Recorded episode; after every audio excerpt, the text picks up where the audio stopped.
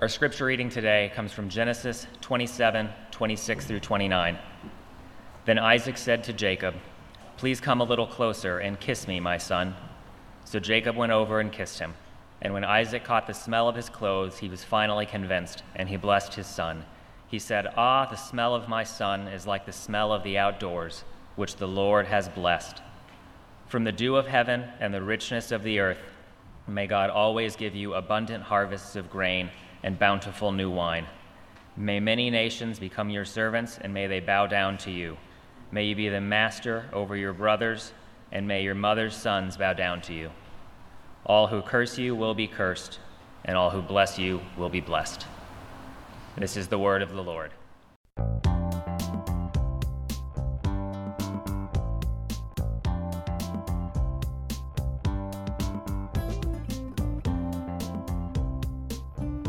Thank you for downloading our podcast. Make sure you subscribe to get new ones every week. And don't forget to check out First United Methodist Sweetwater's website and social media. Now, here is Pastor Ryan Strebeck.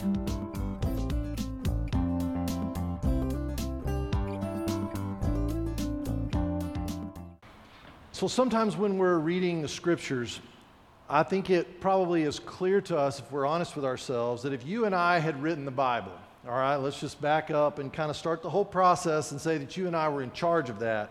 And we were dropped in a time capsule back into the ancient Near East. And it was our job to learn the culture and write the stories that would really capture the hearts of the people and would make them want to believe in the God of Israel, that would spur them along to follow and become the people of God. We would have searched for, or we would have made up stories maybe, a little flourish here and there, and we would have we would have just picked the perfect model families, you know, and we would have just made it all look nice and pretty and had our rulers out and our little charts, and it would have been all nice. And we would have made everything go perfectly for God's people. You know, no suffering, none of that. We just let's make it go smooth for them.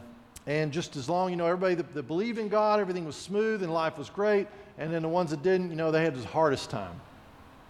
Well, what we find in the scriptures, of course, the story of our ancestors in the faith is nothing like that. It's nothing like that at all. We find instead a collection of accounts where the weak and the unlikely become the strong and heroic. Perhaps this is so in order that we might learn to imagine and to believe in the reality that this is God's story. And that it is in this story, which is God's story, where we may find our truest selves, not by living mistake free and having thing, everything go perfectly for us, but rather by hearing day after day and week after week and year after year the story of God's persistent, unwavering blessing and how unlikely people such as you and me, might receive and become this sort of blessing, and that by our doing so and our becoming so, God actually sees fit to bless the world around us. The story of God, the story of God entering into human history by creating the heavens and the earth and creating everything that we see, and by creating us, humanity is a story of harmony. It's a story where everything works together for the good, right? God surveys everything that He has made, and He is blessed three times. And He says it is not only good, but after that seventh day is very good. It's all very good. When I think of the word harmony, I think of, like many of you, the musical term harmony. I, I did not grow up in a singing family much.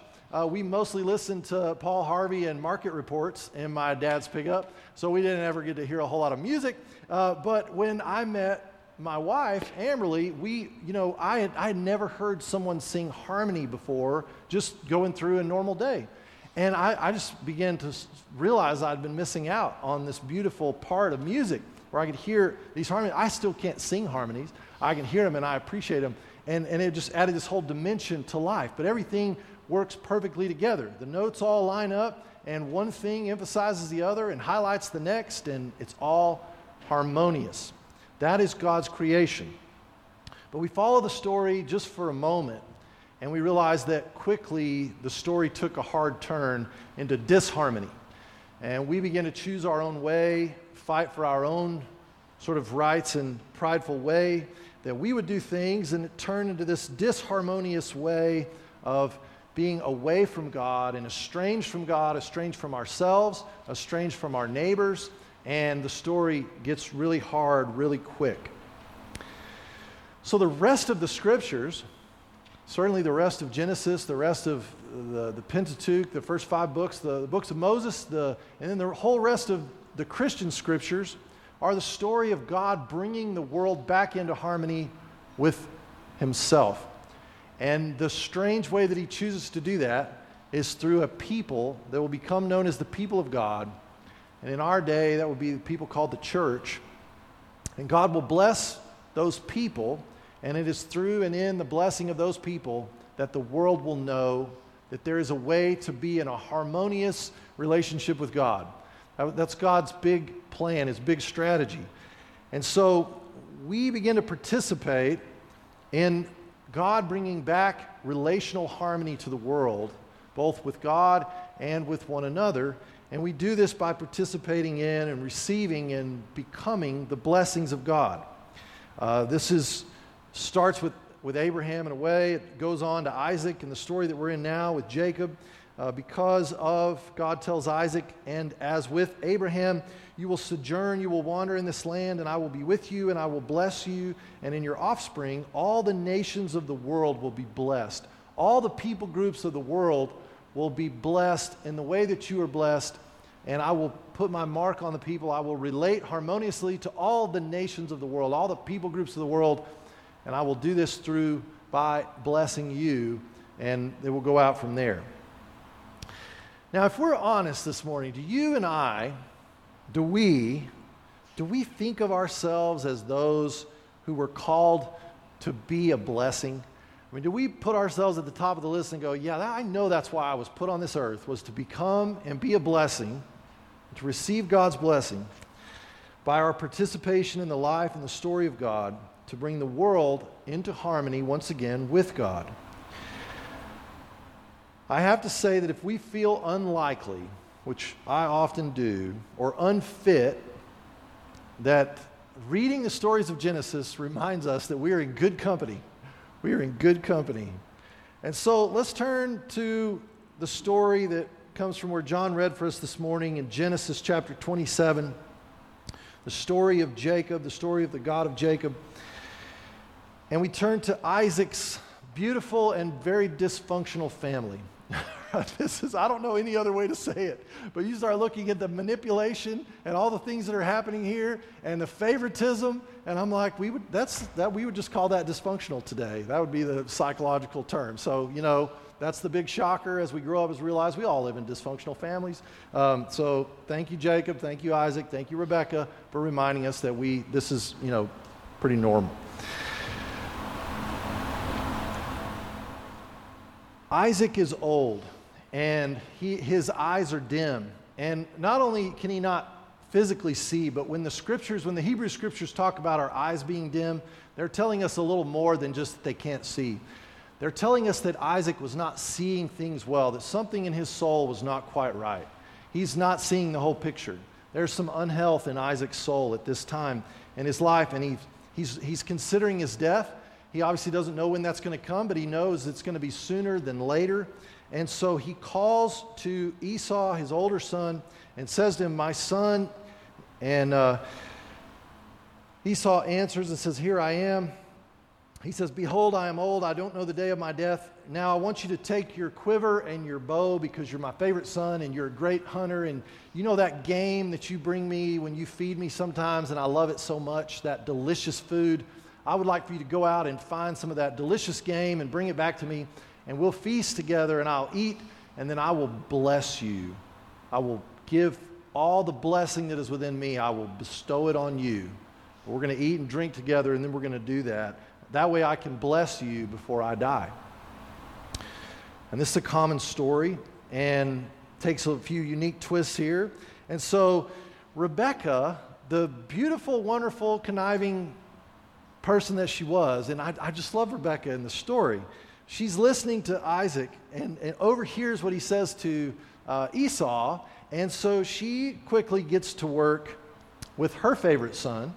And you know, we always talk about Jacob's a deceiver, and he plays this out very well. And it starts out, and that, that you know, it looks like it was just destined to be that way. And Jacob makes his own decisions and does his own stuff. But it is his mother that sets this whole thing up. All right, she orchestrates the whole deal. She overhears Isaac talking to Esau, so she calls Jacob in and says, "Hey, Jacob, I overheard your dad talking to your older brother that you already stole his birthright.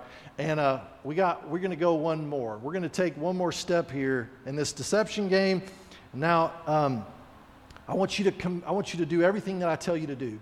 Just listen to my voice and do everything I tell you, and everything's going to be fine.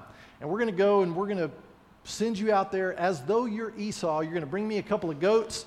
I'm going to dress it up, fix it up. Your dad won't know the difference. I'm going to make it taste delicious, and he'll think it's the wild game that Esau always makes, and it'll be a wonderful family meal, and uh, it's going to all work. And Jacob's objection is not that he thinks this is, you know, lacks integrity. He's just afraid he's going to get caught. So he says, Mom, uh, I think Dad's going to know that it's me and not Esau because Esau's hairy and I'm smooth.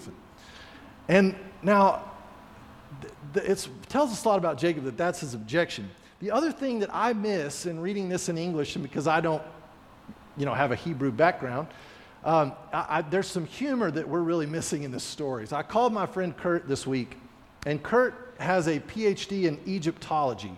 And I don't know anyone else who has a PhD in Egyptology, so it's kind of fun. I text him, I said, Kurt, I could really use five minutes from someone with a PhD in Egyptology. Do you know anybody? And he laughed. He called me the next day. He said, What can I do for you, Ryan? And so we talked, and I said, This Jacob and Esau story, I mean, I'm missing something here. There's some language and there's play and back and forth. And he laughed and he said, You know, it really is for the reader of the Hebrew, the Hebrew reader, when they were telling these stories to their kids, this is a funny story. Like it is an ironic, hilarious story. Basically, he said when, when, when Jacob says, you know, Esau is this hairy guy, and, and earlier in the story we hear that Esau is red. That means that he spends time in the sun. He works outside. He's the man's man. You know, he's what all the guys grow up wanting to be. And here we have Jacob that likes to stay home and hang out with his mom, and he's smooth and he's yellow. He's not touched by the sun, and that's the whole deal. So it's kind of a funny story. It's setting them up to think, oh my gosh, surely not this Jacob guy. Like, he's a big old softy. You know, he doesn't even know how to work outside. His old hands are soft and no calluses, and this can't be going anywhere good. And so there's a lot of humor mixed in. And uh, Rebecca has a plan, though, and she says, You know, you're right, and your dad would know that it's you, but I've got a plan. Just bring me what I told you to bring me, and we'll take care of it. So, of course, she puts the, the goat skin and the, the hair on his hands and his neck, and they set it all up. And, and then we kind of move to the next scene, and, and so they bring, he brings the goats, and they fix up the meal, and everything's ready, and they eat and everything's good and uh, the delicious food. And then Isaac calls Jacob in, he pulls him close. You know, he smells him and he feels his skin. And he gets to this point where he says, You know, it's funny because it, you sound like Jacob, but you feel like Esau. And they reassure each other and they have this moment. He says, Now tell me who you are again. He says, Well, I'm Esau, your firstborn. You know, he sneaks it in there. I'm your firstborn son. Uh, I've done as you told me. Now sit up and eat my game. And Isaac hesitates again. He says, Gosh, how did you find the game so fast? I mean, I know you're good with a bow, but how did you get it all done so quick? And Jacob, just being brilliant, he says, Well, you know, Dad, you're, it's the Lord your God that took care of us on this one. God just blessed us and got it all fixed up right, right? And it's everything's going to be fine because the Lord took care of us and granted me success. And so then Isaac says to Jacob, Okay, well, come near. You know, I'm going to feel you. He goes through the whole thing and he verifies what he thinks is his oldest son Esau. And then there's just this moment in the story where it just simply says, So he blessed him. He gave him that deepest, richest blessing. And then he asks one more time, Are you really my son Esau? And he says, I am. And he says, Well, come, you know, come here again closely. Let's eat together. And they ate and he drank. And then he rolls out this beautiful blessing that was read for us earlier in the service. And you can just hear an old man smelling the garments of someone who works outside. And if you've worked in the field your whole life, and Isaac was a good farmer, you know, everything worked for him. He was blessed in his uh, well digging and his growing of crops and all these things. And you can just imagine the scent of a son, and he's smelling the fields that he's worked in his whole life. And it's that scent that comes in, and he just gives everything he has to his son Jacob, thinking that it's Esau. May the God give you the dew of heaven, right? It doesn't rain a whole lot here, but may the dew be strong and rich. May the fatness of the earth and plenty of grain and wine be yours. The people will serve you. Everything's going to go well for you. If someone curses you, may they be cursed. And anyone that blesses you, may they be blessed. Isaac is giving Jacob the blessing of security, prosperity. He's giving him the blessing of authority, that everything will come underneath his lordship. It is a very moving scene. And then the last scene of this story is just happens immediately after. As soon as that scene is over, we can just see the camera turn, and Isaac has just finished blessing Jacob. Jacob had just hardly gone out of the presence of Isaac that Esau shows up. And Esau had been successful in what he was told to do, and he brings the game in, and he begins to talk to his father, and Isaac says, What are you doing here? And if you are Esau and you brought me what I asked, then who was this guy that just came ahead of you? And Esau figures out really quickly what's going on. And as soon as he heard the words of his father, he cried out with an exceedingly great and bitter cry, right? He just loses it and says to his father, Bless me also, Father, can you not bless me? It was, and he says, Well, your brother came deceitfully and he took away your blessing. And Esau says that just figures, you know, he's named rightly. It's just right that he's named Jacob because he's, you know, he took my birthright and now he's taken away my blessing. And we go on a little later, and, and Esau just lifts up his voice and weeping, weeping, weeping, and the bitterness. And it's interesting because Esau and his wife, when they got married, for some reason that the text doesn't tell us, all they really bring to Rebekah and Isaac is bitterness. They, they're, they're bitter in the family. And now Esau is lifting up this bitter cry, and that story takes a bitter turn. It's a tough story. But it's a story that reminds us about the strength and the endurance and the persistence of the blessing of God. That when God has called us to receive and become a blessing, He is able to deliver on that promise. He is able to work that blessing through a series of unlikely generations and people because God is so passionate about restoring harmony to His people with him and to his children with one another. This is a story that we would have never we would have never made up this story. That's one of the reasons I think sometimes we're reading the Bible and we go, this story has to be true because it's not the story we would have told. That's not the story we would have chosen to highlight the attributes of this God that we worship and extol together. And so as we consider what it means to be blessed, an Old Testament understanding of blessing, and it was, you know, customary that this blessing would follow. It would be mountains were very, a very big part of the blessing story. Mount Gerizim in particular. And so when people, God's people are up on a mountain, you know, we can expect uh, that if things are going well, that, that there's a blessing there. And so I think it's no coincidence when we turn in the New Testament to Matthew chapter 5 and we begin to see Jesus has begun his ministry and he's calling his disciples together and he's preparing the people of God for their next step on what it looks like uh, to be the people of God. And Jesus saw the crowds and he went up on a mountain and he began to teach, he began to talk to the people. And he said these words Blessed are the poor in spirit but theirs is the kingdom of heaven. Blessed are those who mourn, for they will be comforted. Blessed are the meek, for they will inherit the earth. Blessed are those who hunger and thirst for righteousness, for they will be filled. Blessed are the merciful, for they will receive mercy. Blessed are the pure in heart, for they will see God. Blessed are the peacemakers, for they will be called the children of God. Blessed are those who are persecuted for righteousness' sake, for theirs is the kingdom of God.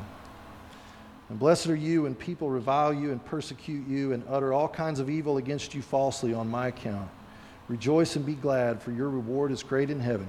For in the same way they persecuted the prophets who were before you. As you hear that list of blessings that Jesus pronounces, it's a series of unlikely things. It's a series of things that we don't often want for ourselves, for our children.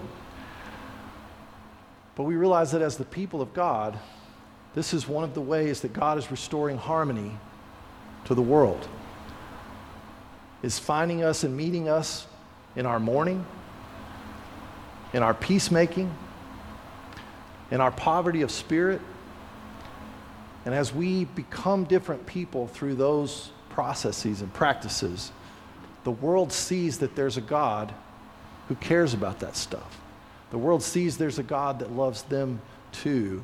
And as we, unlikely people that we are, live in that story, other people are drawn to that story. And that's the beautiful story of blessing that we've been called to, to receive and become and be that blessing in the world. In the name of the Father, and the Son, and the Holy Spirit. Amen.